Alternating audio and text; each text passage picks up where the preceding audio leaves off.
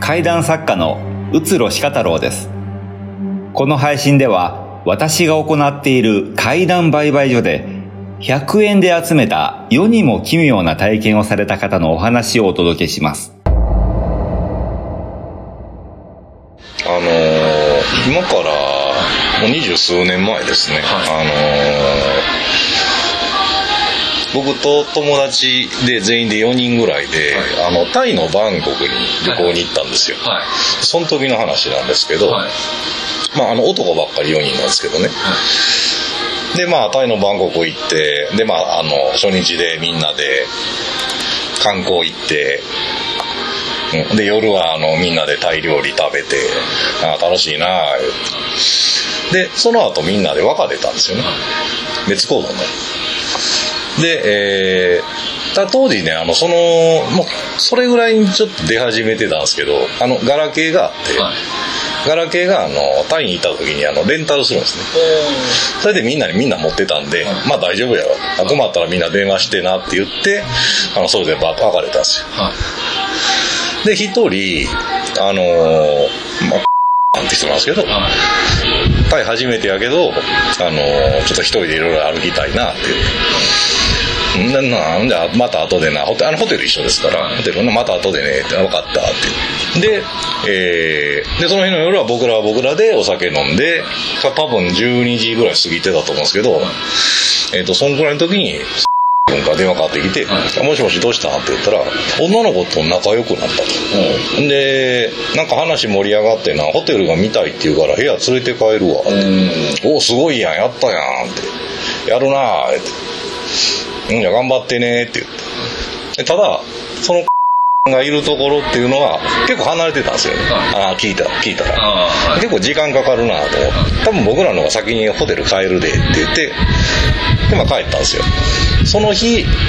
一夜明けてあのみんなで、えっと何時にあのこのホテルのあのレストラン食堂で朝食取るから集合って言って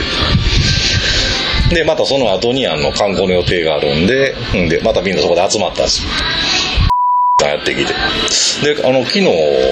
女の子連れて帰るって言ったけどどうしたん？って言ったらそれがなって言って変やってって言うんですよえ何が？って。女の子連れて帰ってあのまあまあお話ししてでビールも飲んででまあまあまあちょっといい感じになってきたなで女の子に近づこうかなってしたら急にゾクっておかんがしたって言うんですよ。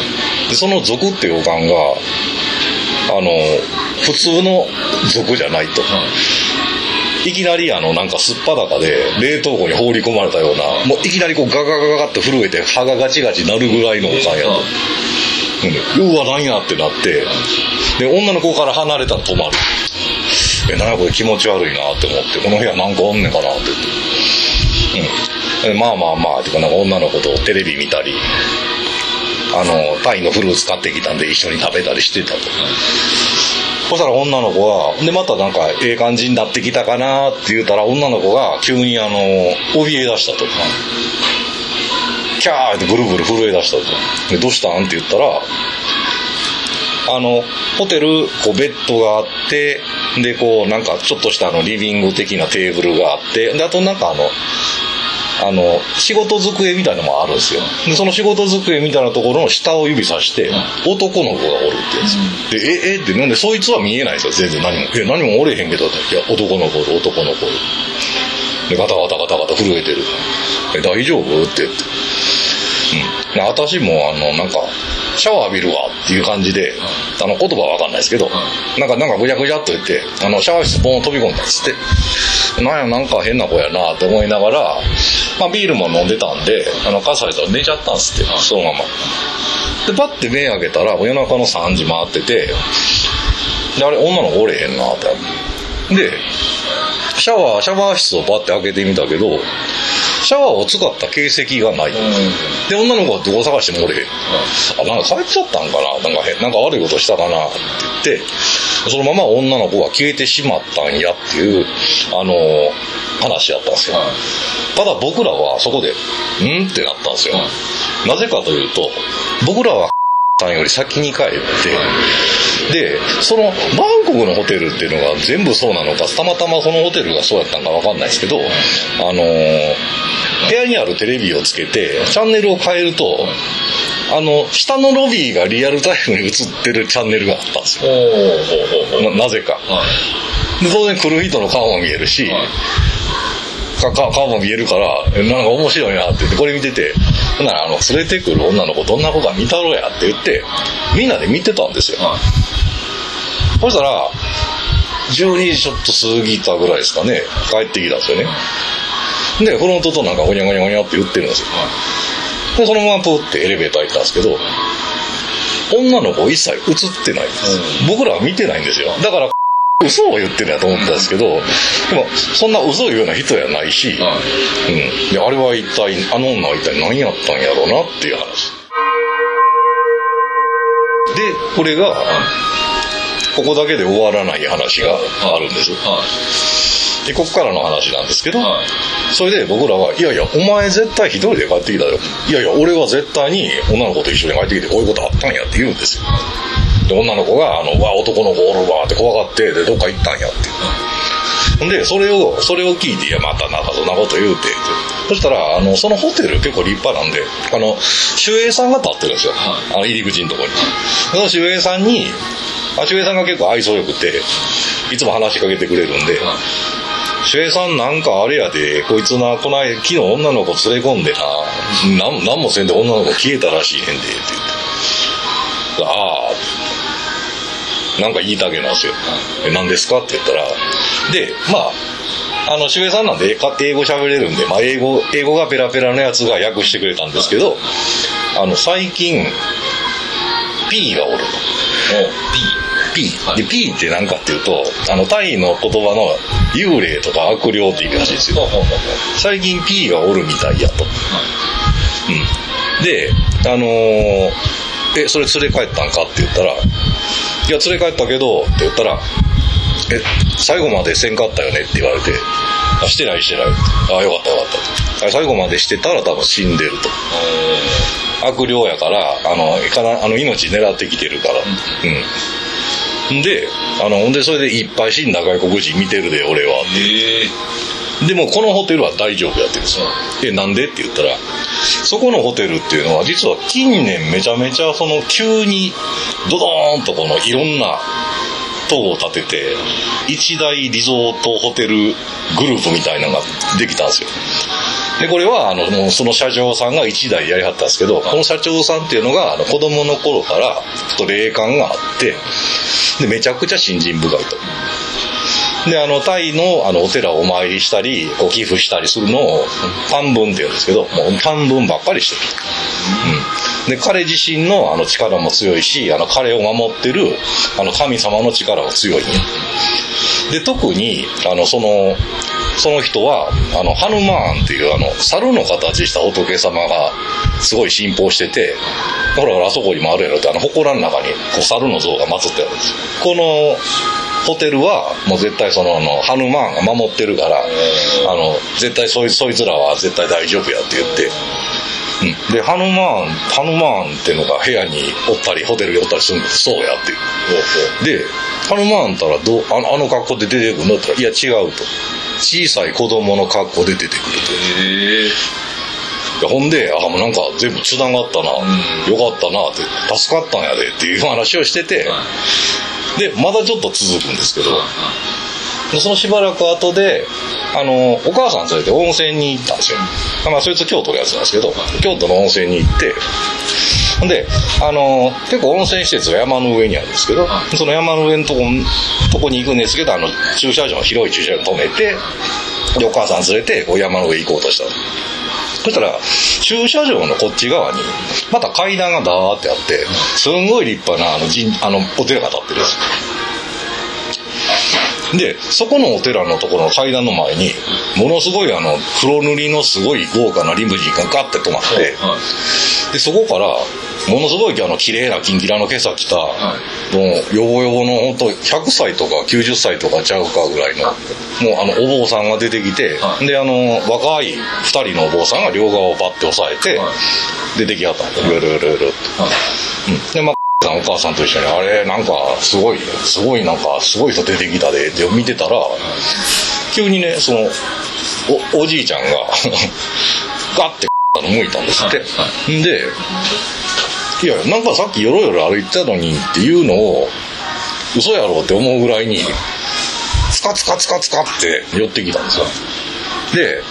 で顔見たらもうシワシワのおじいさんですが、はうん。目もよう見えてるのかわからんぐらいに。それが、さんの肩をガッて押さえて、で、あなた一回死んでますねって言われた。うん。あ、でも、猿の形をした仏に救われてますねって言ったんです。絶対あのことやなっていう話いうことがあったんやっていうのをから後で聞きました。微笑みの国、タイ、外務省のタイ王国基礎データによると、タイは国民の実に94%が仏教徒だとのこと。おそらく比率としては世界最大でしょう。当然、仏教施設も多く、寺院だけでも4万717羽を数えます。ただし、タイの仏教は日本のそれとは違います。日本の仏教が大乗仏教であるのに対し、タイの仏教は上座部仏教です。大乗仏教はお釈迦様の教えを大衆に広めることを目指したもので、誰もが成仏することができると説きますが、上座部仏教は戒律を厳格に守ることを重視し、出家して修行した者だけが成仏できると説きます。同じ仏教なのになぜ違うのかというと理由があります。日本の仏教は中国、韓国などの北方を経由して伝わったものであり、そのため北伝仏教とも呼ばれます。一方、タイの仏教はスリランカ、ビルマ、カンボジアなど南方を経由して伝わりました。そのため南伝仏教と呼ばれます。北方と南方の様々な国を経るうちに、それぞれの仏教はその土地土地の文化や考え方の影響を受け、捉え方に変化が生じたのでしょう。そういった面からも、仏教の持つ歴史や長大な時の流れを感じることができます。さて、今回のお話は、W さんという男性が友達と一緒にタイに旅行に行った時のものです。そこで W さんの友人の K さんは奇妙な体験をしました。その顛末を W さんが語っているのですが、この話では非常に興味深い点がいくつかあります。まず、これが海外で体験されたものだという点です。当番組の第9話、霊感の強い祖母でもお話しした通り、慣習や文化は国によって違います。そして、怪異な体験談も、その多くは、その土地の慣習や文化に影響されます。だったら、よその国に行った時、その人は異国の地でどのような怪異を体験するのか。この話では、まさにその土地の文化や慣習の影響を受けた体験をしているように思えるのです。ハヌマーンはタイでは人気の神様です。もともとはインド神話に登場する猿の姿をした神様で、インドの女子誌ラーマーヤナの主人公でもあります。タイでは250年ほど前のトンブリー王朝時代、このラーマーヤナをもとにラーマキエンという戯曲が作られました。ハヌマーンの名はそこから広く一般に知られるようになったようです。タイではそのあまりの人気ゆえに特撮映画で日本のウルトラ兄弟や仮面ライダーとも共演したほどです。ただし残念ながらハヌマーンが登場する映画ウルトラ6兄弟対怪獣軍団は日本のつぶらやプロとタイのチャイヨープロとの間で権利問題をめぐって長年争うことになりました。ハヌマーンと仮面ライダーが共演する映画、ハヌマーンと5人の仮面ライダーに至っては、チャイヨープロが仮面ライダーの権利を持つ東映に全く無断で制作した非公式な作品です。どちらの作品も当時のタイでどれほどヒットしたのかは知る由もありませんが、少なくともハヌマーンだけではなく、ウルトラマンや仮面ライダーといった日本の特撮ヒーローがタイでも人気であったことが伺えます。人気のヒーロー同士が共闘するクロスオーバー作品ということなのでしょう。ハヌマーンはそれほどタイの多くの人たちにとって身近で頼りになる存在のようです。だからこそ W さんたちが泊まったホテルのオーナーがハヌマーンを信仰していたとしても何の不思議もありません。しかし日本人である K さんはハヌマーンを信仰するどころかその存在すらも知りませんでしたしそのホテルでハヌマーンが祀られていることにも気づいていませんでした。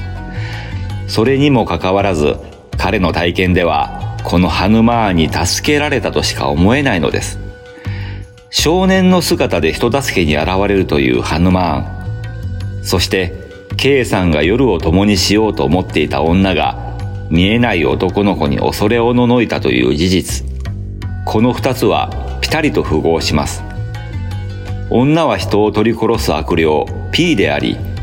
K さんが P に殺されかけているところをハヌマーンは助けてくれたと思えるのです。現地の人がこのような体験をしてもそれほど不思議ではありませんが、旅行者である K さんが体験したとなると、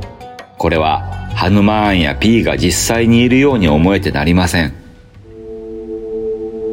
また、K さんが知り合ってホテルに連れ込んだタイ人女性についても興味深く思えます。その女の正体はおそらく P であり、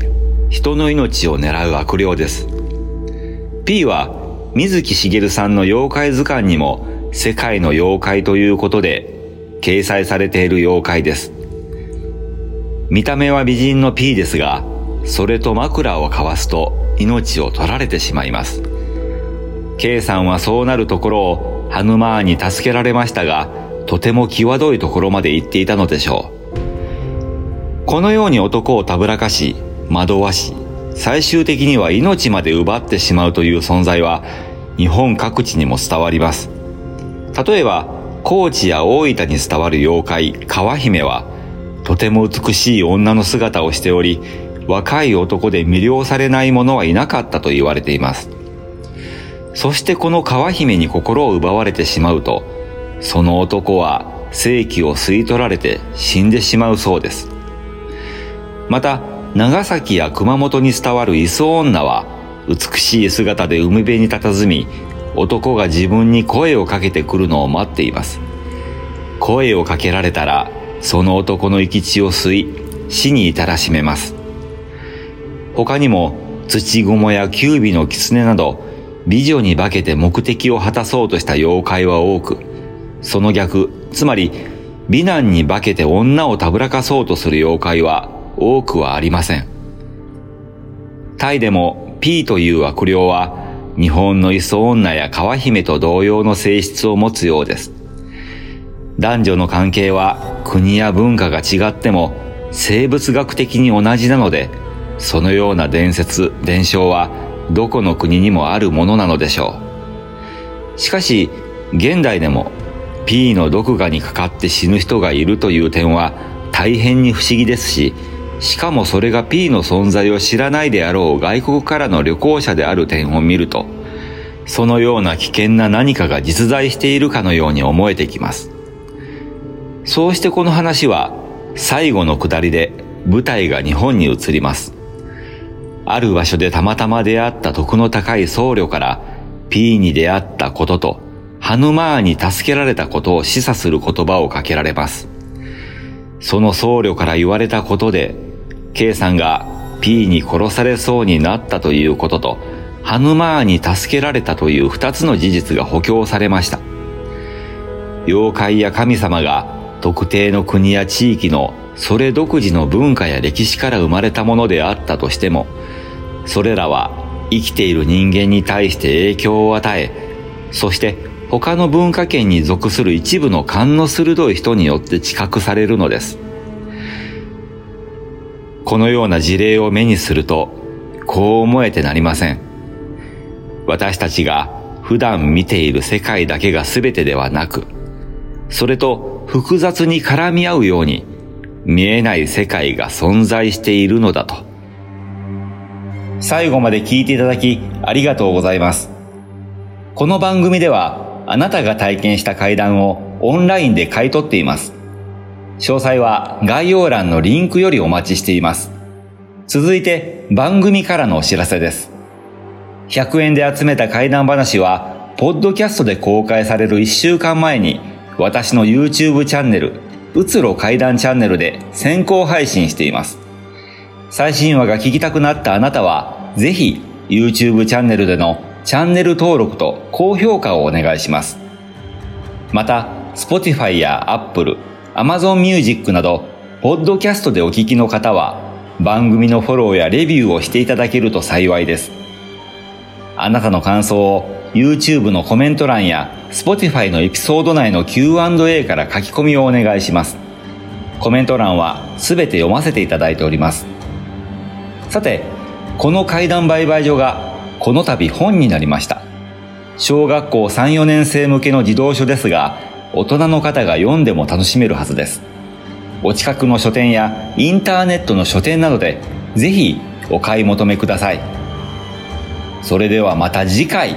お会いしましょう。